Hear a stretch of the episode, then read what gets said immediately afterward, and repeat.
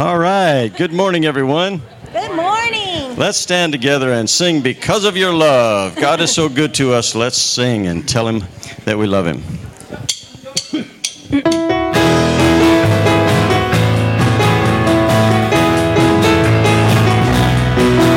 As we come into your presence, we remember every blessing that you poured out so freely from above. Lifting gratitude and praises for compassion so amazing. Lord, we come to give you thanks for all you've done. Because of your love, we're forgiven. Because of your love, our hearts are clean. We lift you up with songs of freedom. Forever we're changed because of your love.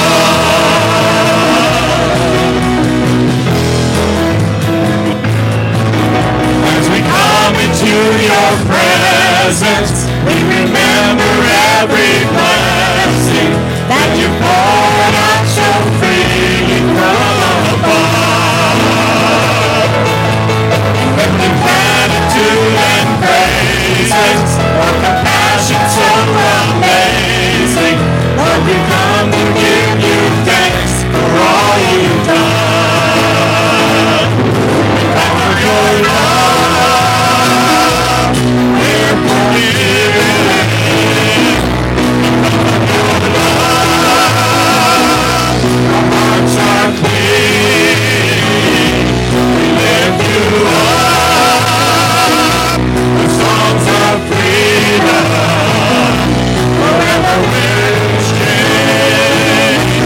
Because of your love, because of your love.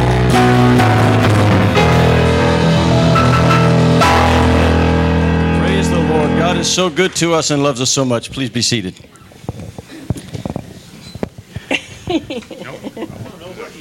Where is that Jasper at? No, he's hiding. Oh, okay. He's not, huh? Out too. Well, I wish he'd let me know that. Good morning, Tucson Mountain. Good morning. Hey, you know what? If what? you're here with us for the first time, or the first time in a long time, we'd ask that you fill out a guest registration card. Just let us know you're here, and we'll send you a thank you card back, and just let you know we appreciate your visit. And if you have any questions or concerns, you can contact us at any time. And that goes for those of you that come on a regular basis, too. The announcements are in the bulletin. I'm not going to go over. You can see them. Just keep two things in mind. There's an upcoming church picnic in October. Keep that on your cal- put that on your calendar. Be thinking about that. We need some manpower. We need some volunteers. We'll take care of the main dish, the hot dogs and hamburgers and buns, but we need you guys to bring side dishes. All right? So put that together. We're going to be doing that at B C Park on October sixteenth. The other thing is, please remember tomorrow, the building needs a rest.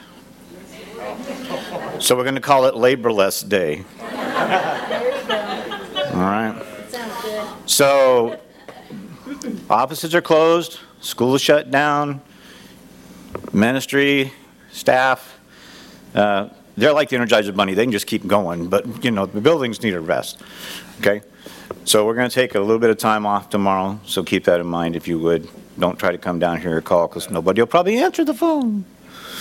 All right, so let's go to the Lord in prayer. Father, we just lift up this morning to you. We thank you for your grace and your mercy in our lives. We thank you for the blessings you bestow upon each one of us individually and corporately as this family of God. We pray, Lord, that you would work in our lives to draw us closer to you each and every day and help us become more and more like your son, Jesus. As we traverse these crazy waters we're traveling through right now, we pray that you'd strengthen us, encourage us, and empower us. That's the message today, strength, encouragement, and power. Keep those things in mind, and we ask these things in Jesus' name. Amen.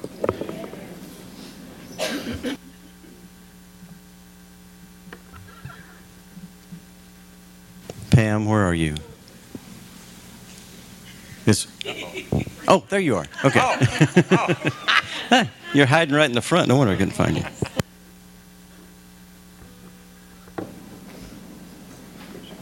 Well, good morning, everybody. Good morning. Good morning. I always wanted to say, good morning, Tucson Mountain. Good morning. um, I have had the privilege of working with five other people um, in search of a pastor.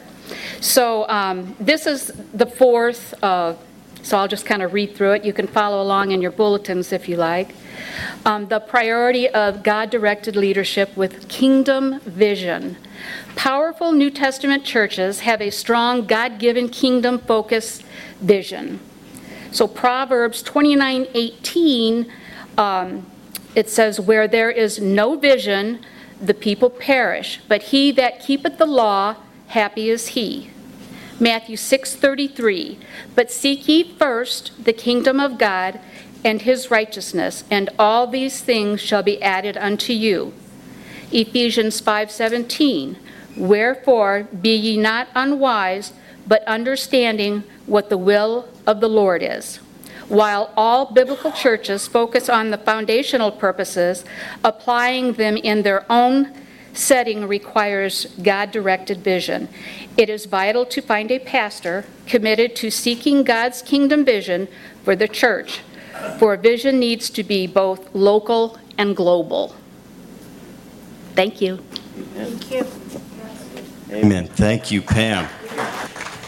And I know most of you are. I want to remind you again, please continue to pray for all of us on the Pastor Search Committee.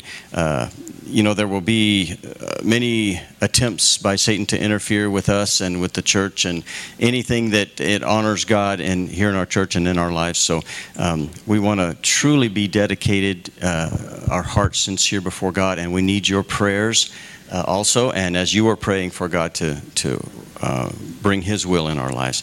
Um, I want to read a scripture uh, for us this morning related to worship and thanksgiving. This is from one of my favorite scriptures of all, and one of my favorite psalms for sure, uh, Psalm one hundred three, just the first few verses. Bless the Lord, O my soul, and all that is within me. Bless his holy name.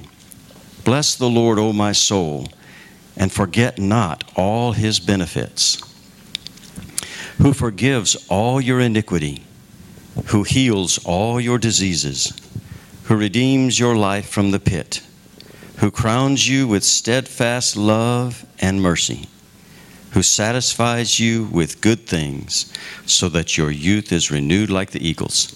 Amen? Amen. Amen. Let's continue singing Blessed Assurance. Blessed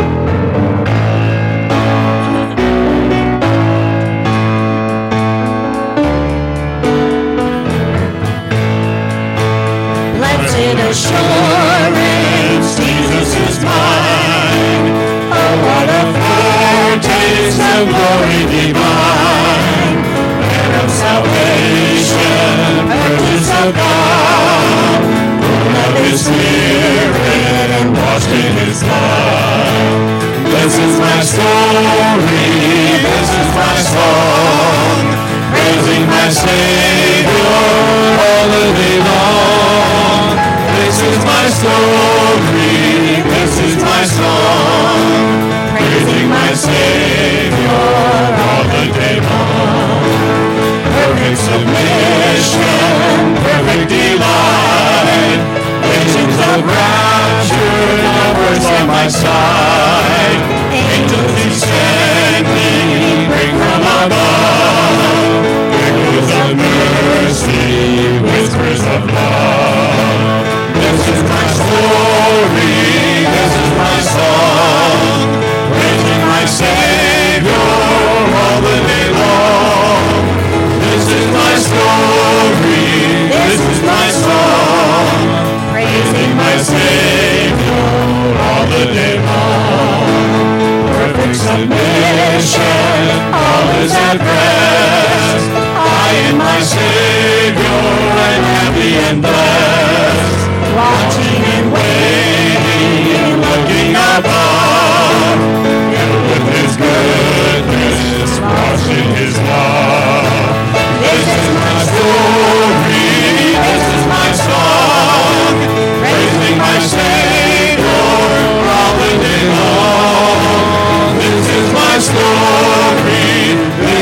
my song, praising my Savior all the day long. All right, have you ever thought about that song as you're going through the day thinking, I should be praising the Lord? This is my story and this is my song, so I should be thinking about that. You know, sometimes we can just get busy with stuff and forget that we ought to be yeah. praying constantly, right? Giving thanks in all things. So right. It's good to remind each other of Even these the things. Stuff. You can remind me of it later, okay? All right. We're gonna we're gonna sing a song of praise to God, uh, remembering that He is above all things in this world. He is in control of all things. He is Almighty God, the Creator and Sustainer of all things. He is the one that has given us life and salvation. Let's praise Him for that above all.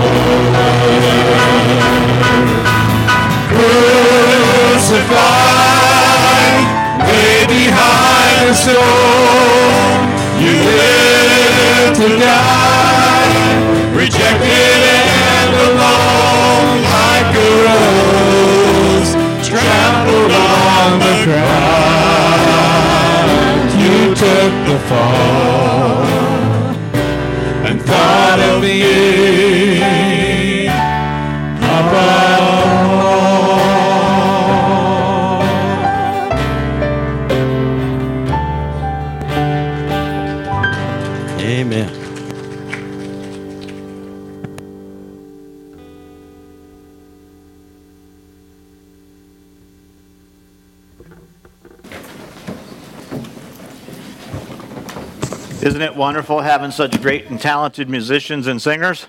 Yeah, yeah, keep them in mind. Hey, you know what? I, I just realized something. It helps if you read your notes before you come up here. Um, I did know Jasper wasn't going to be here. I just didn't remember it. Didn't like Craig now. I love you, brother. Yeah, he, he always tells me, now remember, I'm the last one up there. Listen, if we could ask Jesus this morning, what do you think about what's going on in the church today? What do you think about what's going on in individual Christians' lives today? How do you think he would answer? Hmm, I thought about that. But fortunately, we don't have to worry about that, because he tells us what he thinks each and every day. Hebrews thirteen eight says, Jesus Christ is the same yesterday, today, and forever. His message is of hope, encouragement, strength, and empowerment. Just what I told you we're going to talk about today.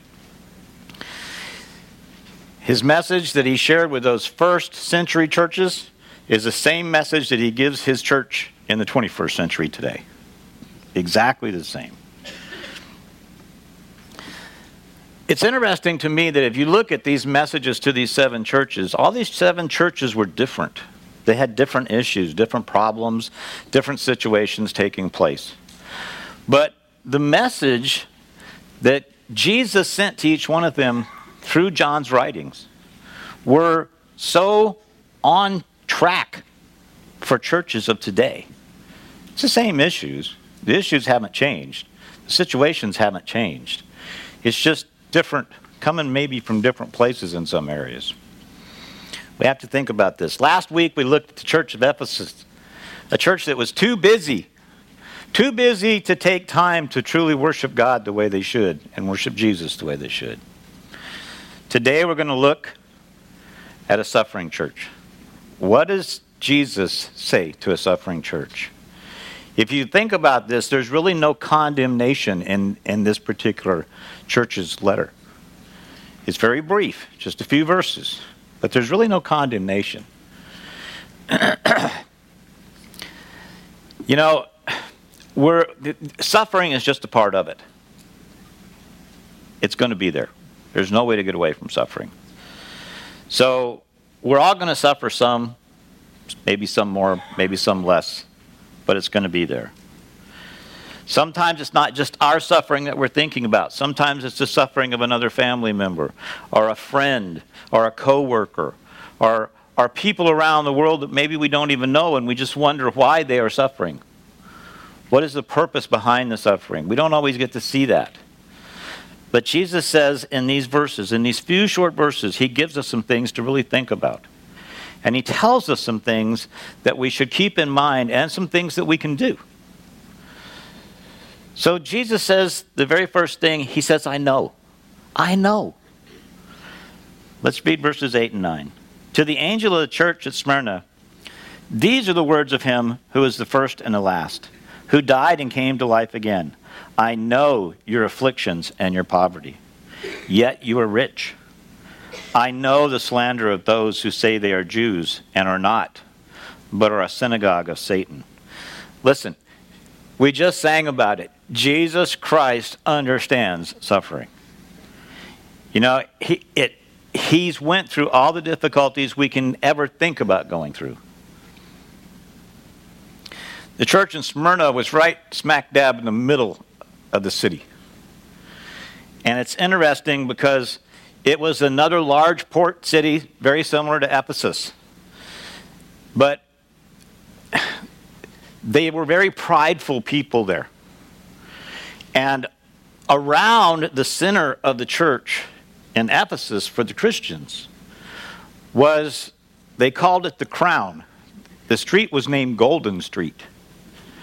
And they called it the Crown because this circle came around the city, and on uh, various places around that circle, there was other temples to false gods, foreign gods. Temples set for Zeus and Apollos and Aphrodite, all those mythological gods that we hear about. All those temples around Golden Street. We're going to talk about that in a little greater detail.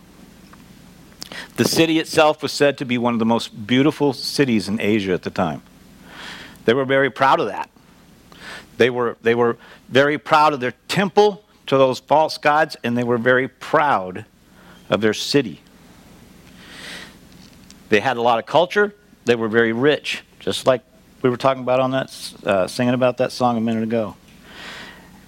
Do you think those Christians, as they walked on those city streets, felt a little inadequate? It says they were poor. And we're going to talk about why they were poor in a few minutes. They were outcast from their fellow citizens of that city. Jesus said to them the same thing then that he says to us today. I know.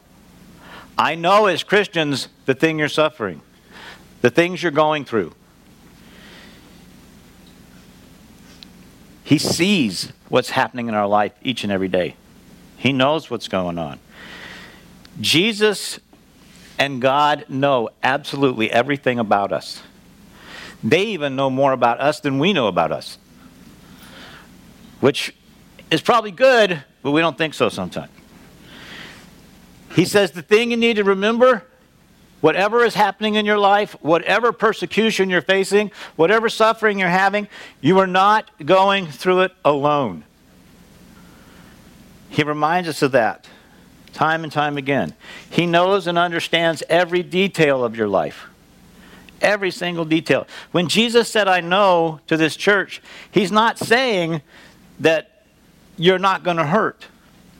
He says, I know you're suffering because, number one, you're being falsely accused. You're poor. He understands what it's like for people to have power over his physical life, or think they have power over his physical life, and act like they have absolute power because it happened to him. We've been in situations where sometimes that happens to us. Now, admittedly, he had the power to strike back. We don't, right? Jesus knows what it's like to be ridiculed. He knows what it's like to be rejected.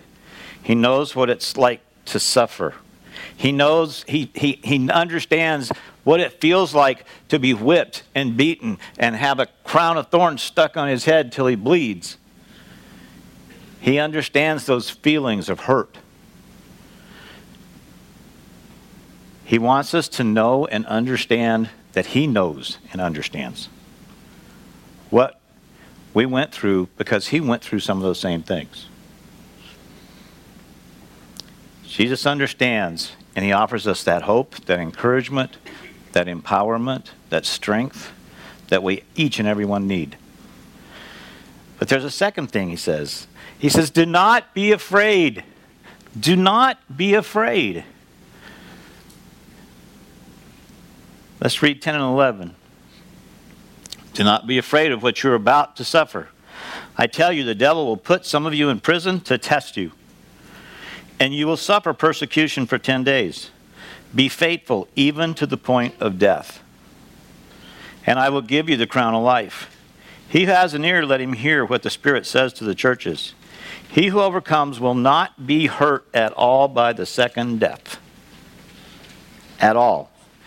You know, one of the most common phrases that Jesus and God tell the people, his people, is do not be afraid.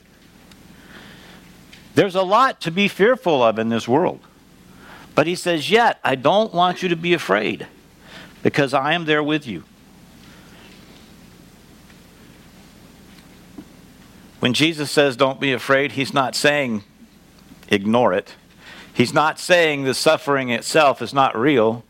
He's not saying it's not going to be painful. He's not saying those things, because if you say those things and you act upon those things that way, then you're living in denial. He wants you to live in reality. He gives us a reality statement when he says, do not be afraid of what you are about to suffer. He says, the suffering is going to come. I want you to be aware of it, but don't be afraid anyway. He tells us that straight up. The second half of the verse reminds me of some things. He's, he says, don't Don't be afraid because you're not going to suffer. He says, be aware that you are going to suffer. He says, I want you to be active and ready and prepared. He says, even when you're facing suffering, I'll be there with you. You know, there's time, everybody's afraid of something. We often don't know what it is until we're confronted with it. But everybody's afraid of something. Even in the midst of all our fear, all our anxiety, he says, don't be afraid. And then he gives us two things to hang our hat on in regard to that. He says, trust me. Trust me. He says, don't be afraid. He says, I don't, I'm not saying don't feel anything. You know, a lot of people out there think that not being afraid is not feeling the fear. He says, that's not true. He said, you may feel the fear, but he says, I don't want you to be afraid because I'm going to be right there with you. He says, trust me in everything. He says that you can trust me to take care of you through it all. Every day, every hour, every minute, every second. He's not promising that everything in our life is going to be great. He's not promising, what was uh, what was that old movie? Never Promised You a Rose Garden, you know. He he's not promising us that. He says, suffering is going to come. What kind of suffering? I personally cannot tell you, because each one of us have different kinds of suffering. He's not telling you your life is going to turn out perfect. But he's promising us that no matter what you go through, he will be right there with us. He says, live by faith and in faith. He said, there's going to come times when, when you feel like your back is against the wall, and you're tired, and you're weary, and you're worn, and you're fearful. But he says, I'm telling you, I'm right there. I haven't left you. I'm going to be right there with you. He says, don't be afraid of what you're about to suffer, because I'll be there. It means that we have to realize and understand that Jesus is going to take care of us. And we have to settle some of that in our mind prior to. Prior to anything coming up. And that's sort of what we're going to target in today. Listen, faith is the decision not to deny fear, but it's to move ahead despite the fear. Because you can get stuck. There's a lot of times in life that we either have that fight or flight syndrome. Well, there's another one that comes along. It's fight or flight or freeze. And the freeze is what we don't want to do. And that's what he's telling us. Don't be fearful. The second thing he tells us is do not worry. Now listen, this one can conjure up all kinds of things in our minds. We should not think about or worry about things that have not happened yet. When you do that, that's called worry. And most of you, if not all of you, know what Scripture says about worry. It says don't do it. Listen, God doesn't give me or give you the strength to face a problem until we're faced with the problem. Here's how it goes. You come along, you say, you know, and, and I, I don't want to offend anyone or hurt anyone, but we have to talk about some of these things sometime.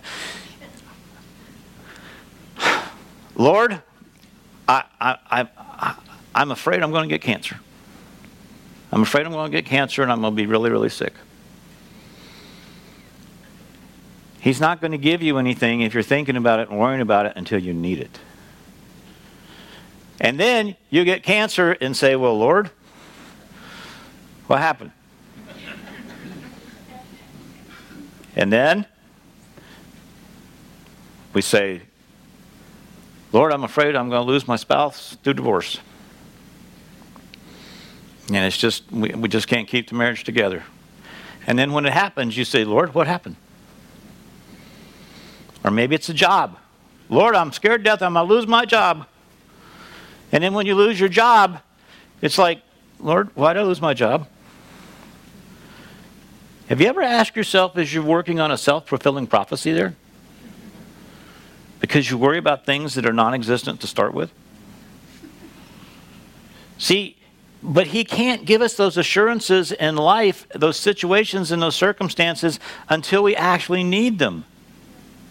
When we're faced with those decisions that we must make, then he will give us the strength and the courage to understand that he's right there with us.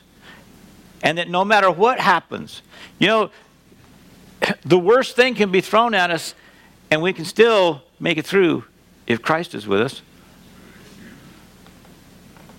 But we have to settle some things in our mind first. It's funny because if we think about this, in America, this is probably one of the things we struggle with the most. We struggle with the possibility of persecution before there ever is any persecution.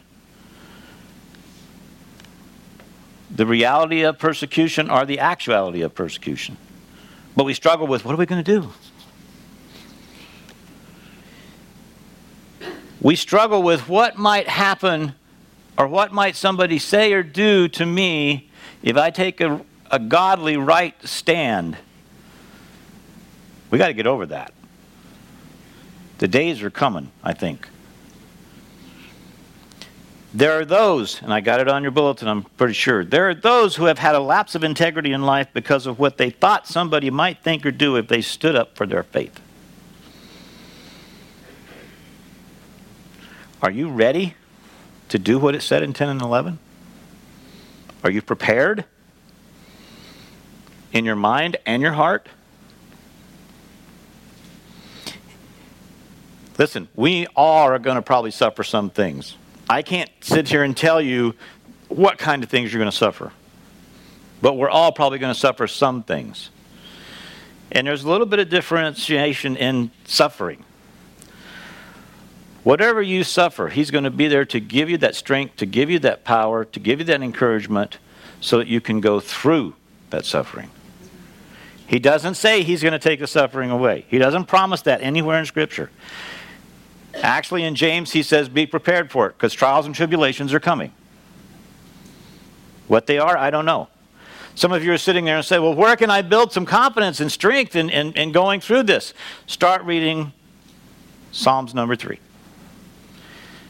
Psalms number three is about when David was, was ran out of his kingdom by his son Absalom. Absalom was going to take over the kingdom. His whole family had turned against him. He was running for his life. Absalom comes in and says, you know what? Pop, you're out. I'm in. He's old. He's tired. He's worn. This wasn't one of the kind of false worries that I was talking about a minute ago. These were dark days for David. Now listen to this. Psalms three, five, and six. I lie down and sleep. I wake again because the Lord sustains me. I will not fear the tens of thousands drawn up against me on every side. Here's David says there's tens of thousands drawn up against him. They're trying to kill him. And what assurance does he say he has? I'm confused. I lie down and sleep. I wake again because the Lord sustains me. I will not fear the tens of thousands drawn up against me on every side. Um, I think he had a lot more to worry about than most of us. Yeah. But yet he says, what's sufficient for me is that I lied down last night. I laid down last night. I slept. I got up this morning. I'm here. Sometimes that's all we need. He said, that's all the assurance I need. Why would God let me lay down last night and sleep and allow me to wake up this morning if he didn't have a plan and a purpose for my life? He says, that's enough assurance for me that God has got a plan. It reminds me that God made me. And I have to start with the little, simple, small things in life to show my faith. It's just a small, simple little thing that David said right there. But it was very, very important. It was key. Listen, you, you can get up in the morning, you can go outside, you can see the sunshine, it can shine down on you, and can say, what a great and wonderful and powerful God we have. What a, what a wonderful creator. You can go out at night and you can look at the stars and the moon and the sky and, and hear the critters outside, and you can say, you know what? What an awesome God.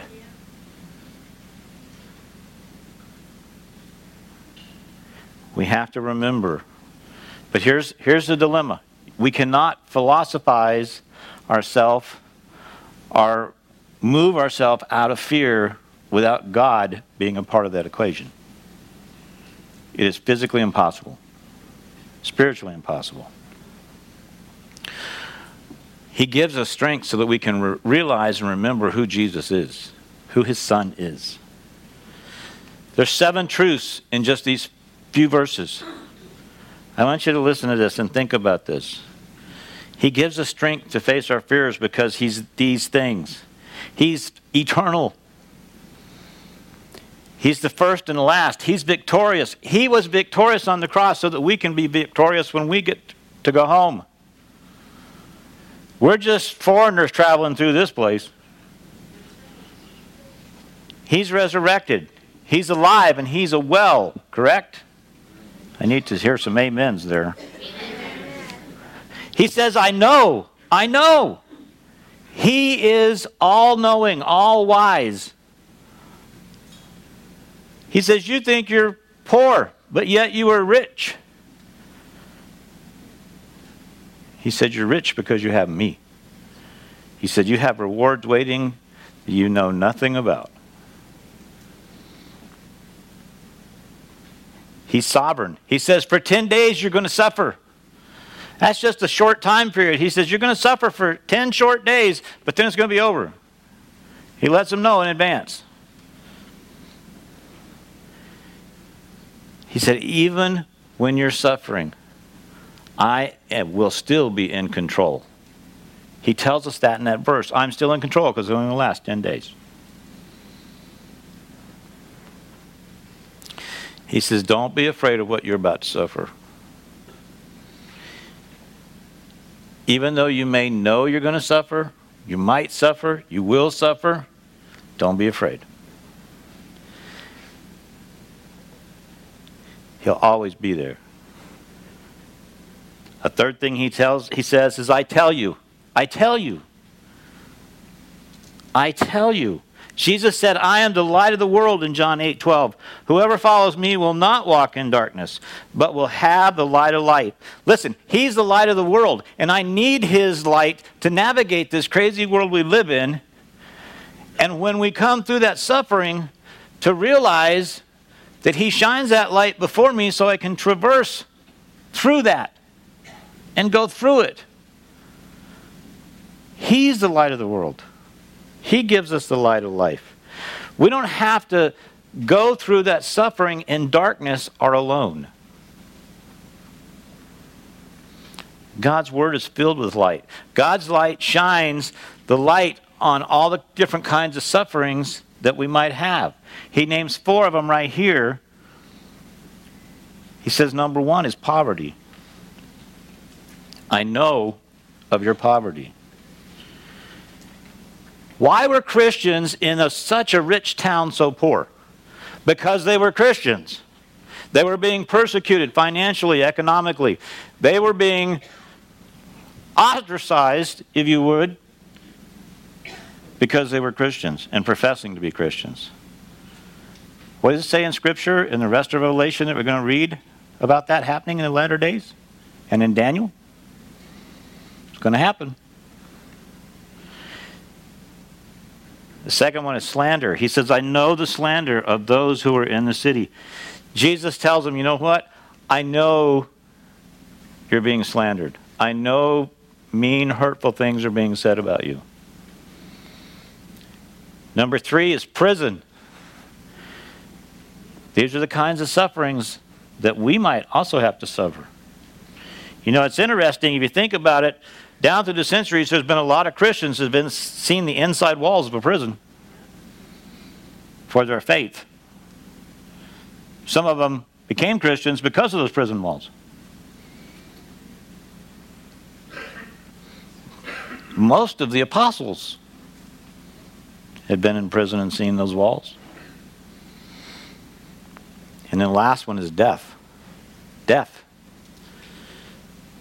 He says, be faithful even to the point of death. Listen, because of our faith and living in the U S, probably the worst one we face is slander. How do you think you'd face the other three? Any one of the other three. Would you have the intestinal fortitude to stand up and say, I'm a Christian? Would you be able to face the persecution that comes because of that? Jesus brings light to the persecution of those Christians over two thousand plus years ago. And he tells us, don't be afraid. I'm going to be right there with you. And he says there's four sources of that persecution, where it comes from. And he shares those with us. And he's these are not just in the church of Smyrna. These are worldwide. They're a little different today than they were then, but they're still similar. He says the very first one is persecution is going to come from the powerful. The most powerful being then was the Roman government. The Roman government come along and says, you must bow down and worship Caesar. And if you didn't, then you were in trouble. In our country, the government may not be the strongest and most absolute power structure anymore. I want you to hear me out before you think I'm wrong. Business is often more powerful than government. Some of you have suffered much more from business than you have from government. What do I mean by that? You may have been persecuted in your job.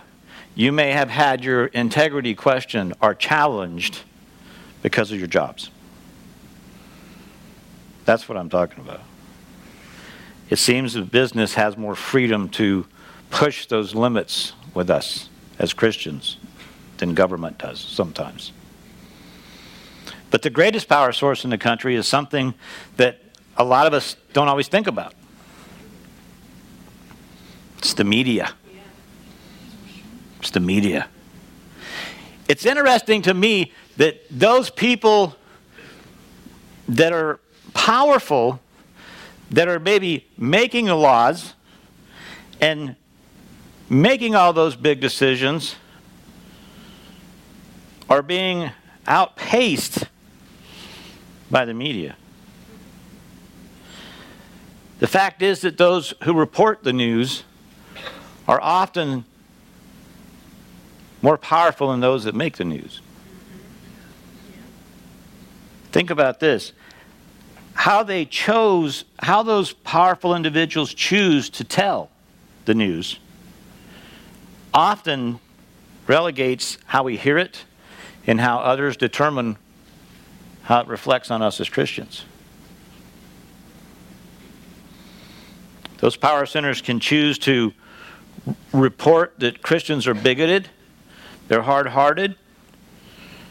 They can choose to report that they're poor workers, or maybe they can choose to report that, you know what?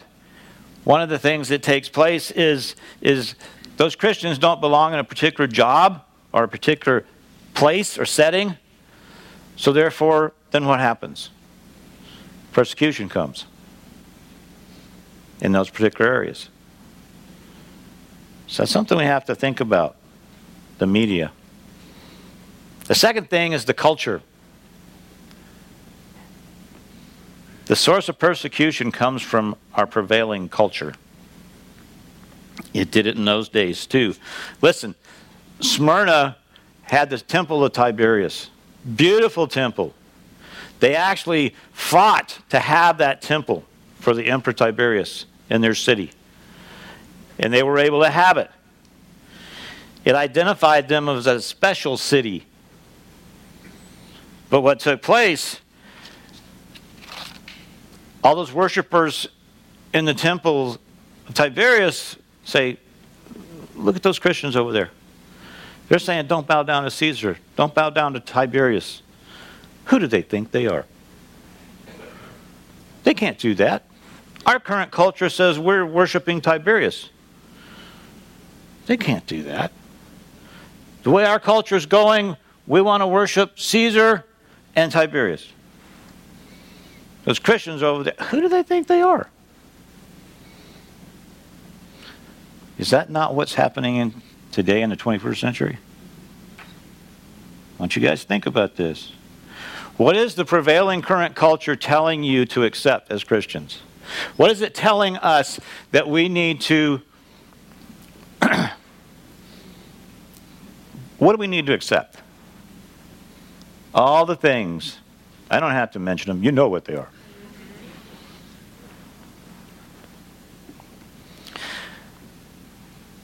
They don't fit in. And guess what, guys? We don't fit in in a lot of places. As Christians, we often don't fit in.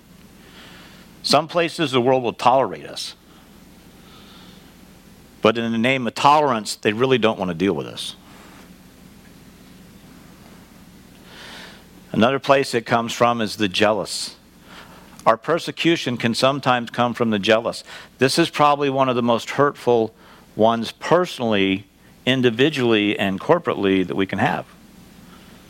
When that persecution comes from people who are jealous of any Christian. Now the Christians in Ephesus were making inroads.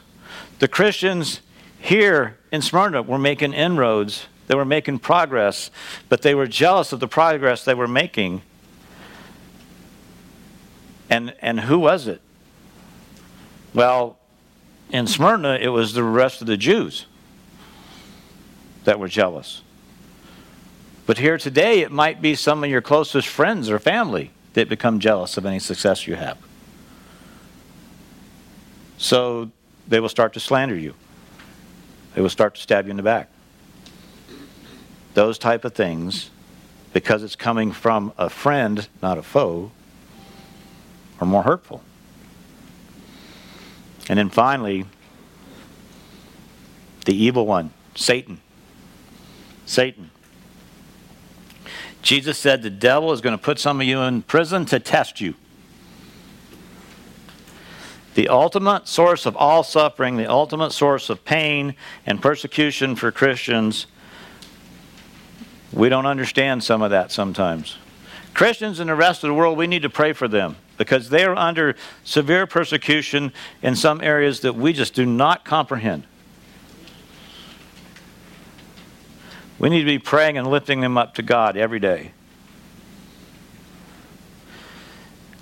However, Satan is just as real here in the United States as he is in Afghanistan and Iraq and Iran and China, North Korea, South Korea, all those other places where Christians are under persecution. Here's the problem. I think because we live in such a country, and I praise God that we live in the country we live in. Don't misunderstand what I'm saying. But we somehow get in mind, in our mind, that we're not behind the enemy's lines. I don't care where you live in the world, you're behind the enemy's lines. As long as you're alive in this fleshly body, you're behind the enemy lines. And we have to be prepared for that. We have to live like we're behind the enemy lines. We have to be aware.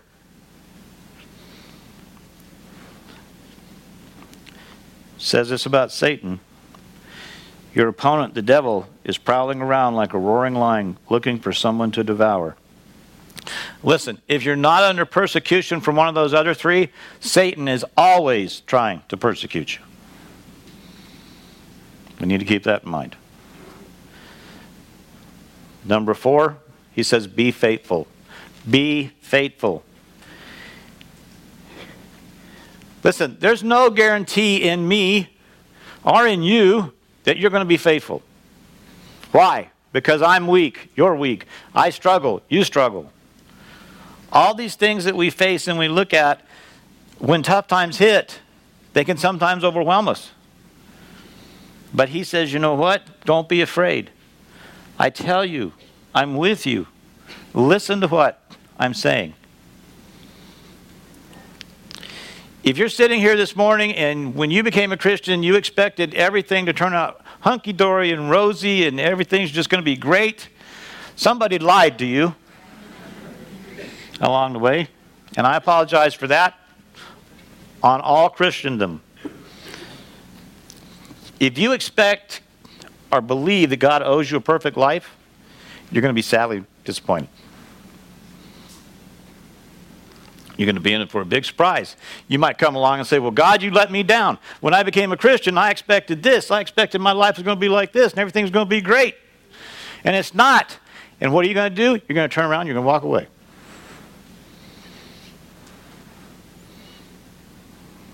And when you do, that's going to be a sad mistake. Because God said he is faithful and just to forgive us all unrighteousness, and he is will never leave us nor forsake us. But you might try to walk away from him. So that means we have to do something. Right here, right now, this morning, if you haven't already decided that in your mind, in your heart, you need to settle that if you're going to be faithful or not.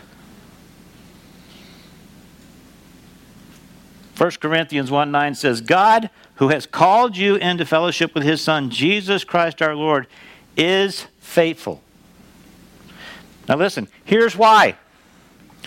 Faithful means you trust God to keep his promises. And he'll walk with you through all of it, all the time. He told us in the Bible, didn't he, that we were going to share everything with his Son? Do you think that did not mean that you were going to have to suffer?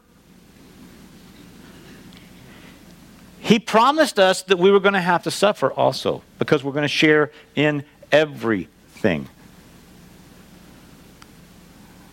See, sometimes we don't read the whole thing. We don't put it together. He promised we'd share in everything that includes Jesus' sufferings. Yet the best part is obviously when we get to go to heaven. We read that and we think, you know what, I don't know about that first part, but I sure like that second part. I'm ready for that second part. I get to share everything with his Son, including his sufferings. But only while I'm here on earth. When I get to go to heaven, obviously I'm going to share all the blessings with him.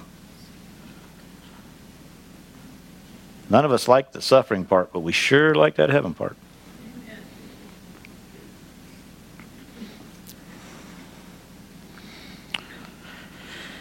Second Thessalonians three three says this, but the Lord is faithful, and he will strengthen and protect you from the evil one. He tells us no matter what problems you face, what situations you're in, that even if you go through suffering, even if you go through persecution, he will protect you from the evil one. That's something he's guaranteeing us. He's promising us that. You know, you, you need to know about this guy. I don't know how many of you study the historical facts of the Bible, but you need to know about this guy named Polycarp in Smyrna. Polycarp, Polycarp was probably uh, one of the pastors that were there to start with, and he eventually became the lead pastor at the church of Smyrna. But he's in his old age now. Let me correct that, older age now.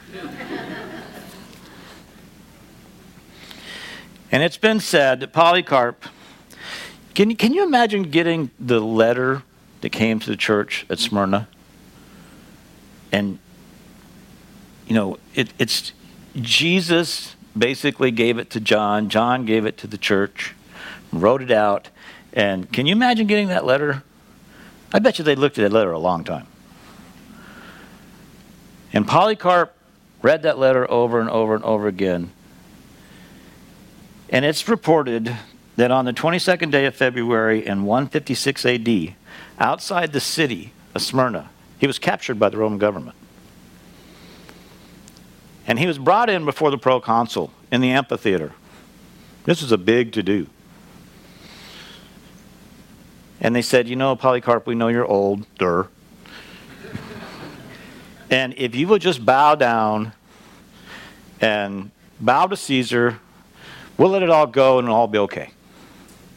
Because we know, you know. Polycarp said this. It's one of the most famous historical statements that has been made in regard to faith. He said, eighty and six years have I served him, and he has done me no wrong. How can I blaspheme my king who saved me? That's faithfulness. And because of that, he was burned at the stake. God's been faithful to me for all these years. He's done me no wrong. How can I betray him now? How long has it been for you? Forty and six years? Thirty and six years? Four, Forty and six months? Thirty and six months? A year and six months? How long have you served? There might be a hundred people in here right now. If we've each served on the average of ten years, there's a thousand years plus of faithfulness from God to us. How can I turn on him now? How can I be unfaithful to him now? He's done me no wrong. I can't be unfaithful. He's faithful to us in ways we don't even, can't even imagine. Listen, our lives may not be perfect, but he'll always be there. He'll always be faithful to protect us. When you settle that issue of faithfulness, you are prepared to meet the suffering and persecution that may come. But you have to prepare for it first. Final thing he says is, I will give you. I will give you. Be faithful even to the point of death, and I will give you the crown of life. Listen, there's things going on in this world that we as believers cannot fathom. We don't make sense to us. They are just, it's like Fruit Loops sometimes, right? I mean, you got to be honest about some of this stuff. They don't make sense. But he says, when you suffer, he said, I want you to know I'm going to I understand. I'm right there with you.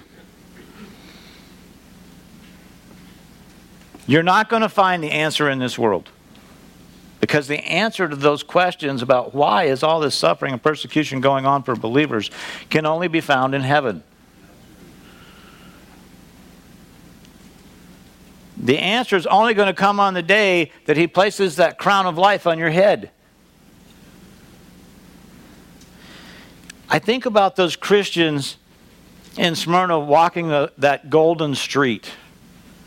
And they're walking down that Golden Street, and I think, how inferior must have they have felt? As they're walking down this street, and, and all these other people are persecuting them or slandering them or, you know, you know they'll look, there goes another Christian.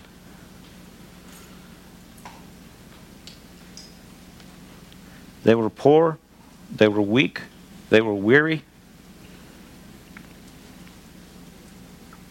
But you know, that's not the end of the story.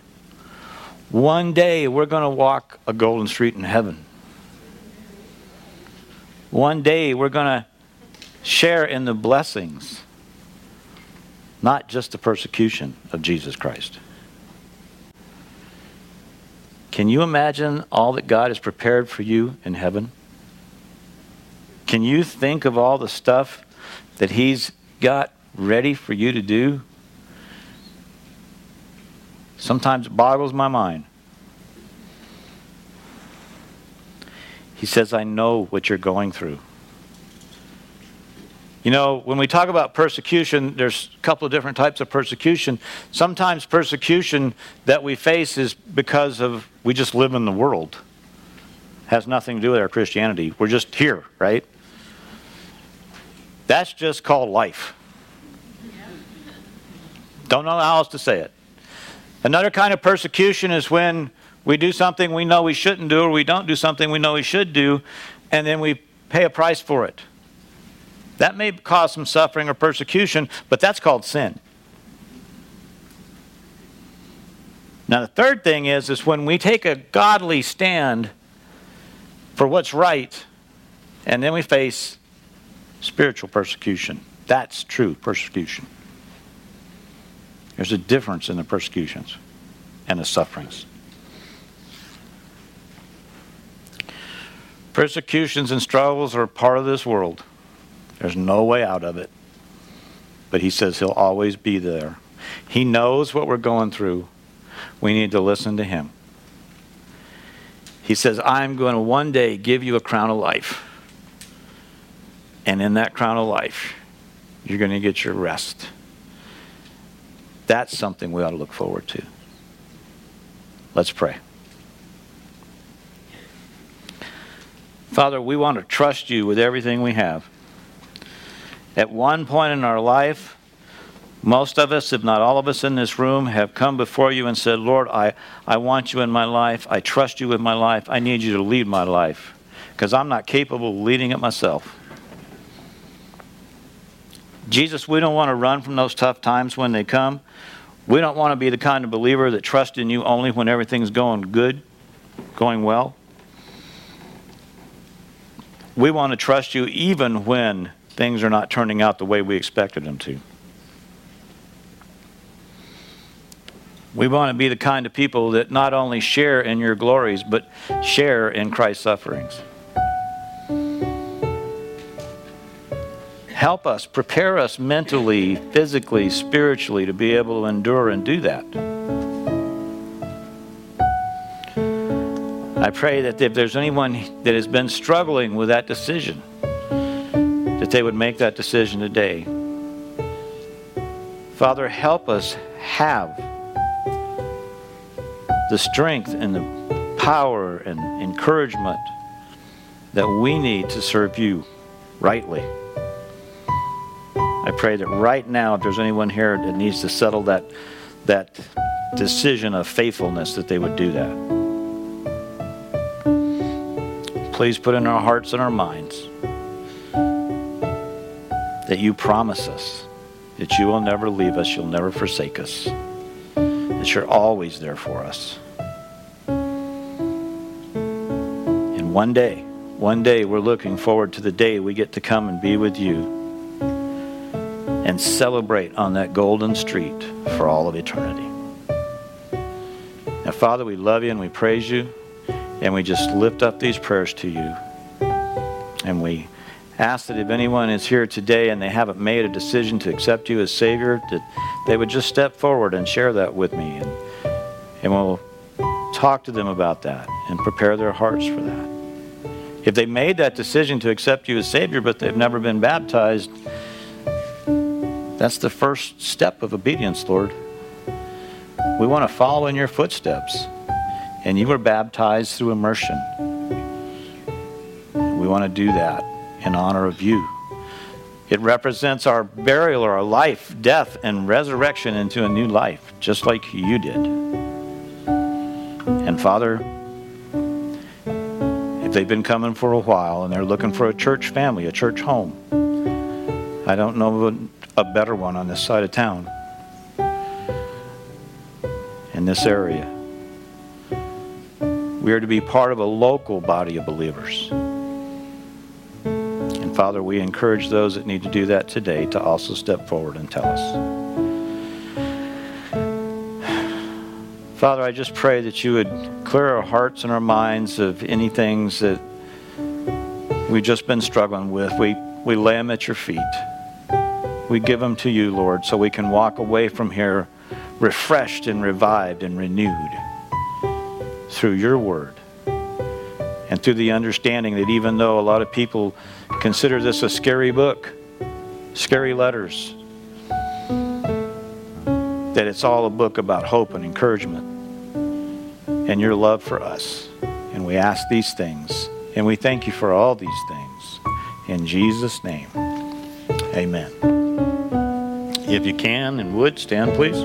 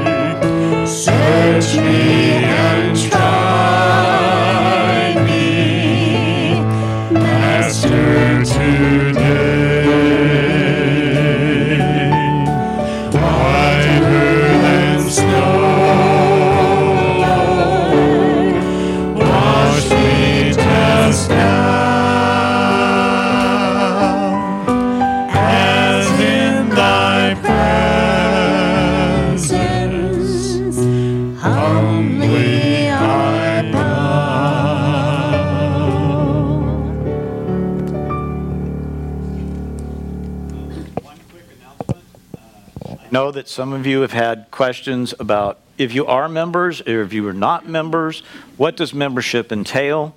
Um, here in the next two or three weeks, as an additional Sunday school class, Bible study class, right after worship service, we're going to do a four or five week membership class. So if you have not come to that and you would like to come to that, it will be in the May classroom right after service. Um, watch your bulletin for the start date. Um, we've got most of it already prepared, and I'll be leading that right after Bibles, uh, right after main service, and we'll be doing it as a secondary Bible study. It will be a very short study uh, time frame. It'll only be four or five weeks. Okay, but if you're not sure what membership means, or if you haven't, uh, or not sure if you're a member and you would like to become a member, we're going to open it up that way. And if you are a new member that's just recently joined in the last eighteen months, nineteen months, please uh, make available yourself to come to that class. I think it would be beneficial. Okay? Thank you guys. Doing a great job. I love it. Thank you. All right. Um, I want everybody just to look around them a little bit, see if anybody, see if you see anybody that looks as good as you do. What? No, if... Ben, you can look in any direction. It's not going to matter. I, I, I meant because you're so handsome. That's what I meant. Um, I want to, to begin to encourage us more and more to meet uh, people that we don't know. Uh, if you see someone you don't know their name, of course, you may have met them. You can't remember your name. That happens to me all the time. Don't be embarrassed. Um, when people, people come back to me and say, I forgot your name, it's like, at least you care. You know, at least you want to know. So uh, try to meet somebody new every week and, and say hello, introduce yourself, and let's get to know each other better and better. I know it's hard when they're on all opposite sides and stuff, and you probably have to go all the way back to meet my wife because she's not going to leave her chair. But some people are shy and some people aren't. Uh-uh. But that's okay. We'll do our best, right? Keep getting to know each other. Let's sing as we go. How majestic is your name?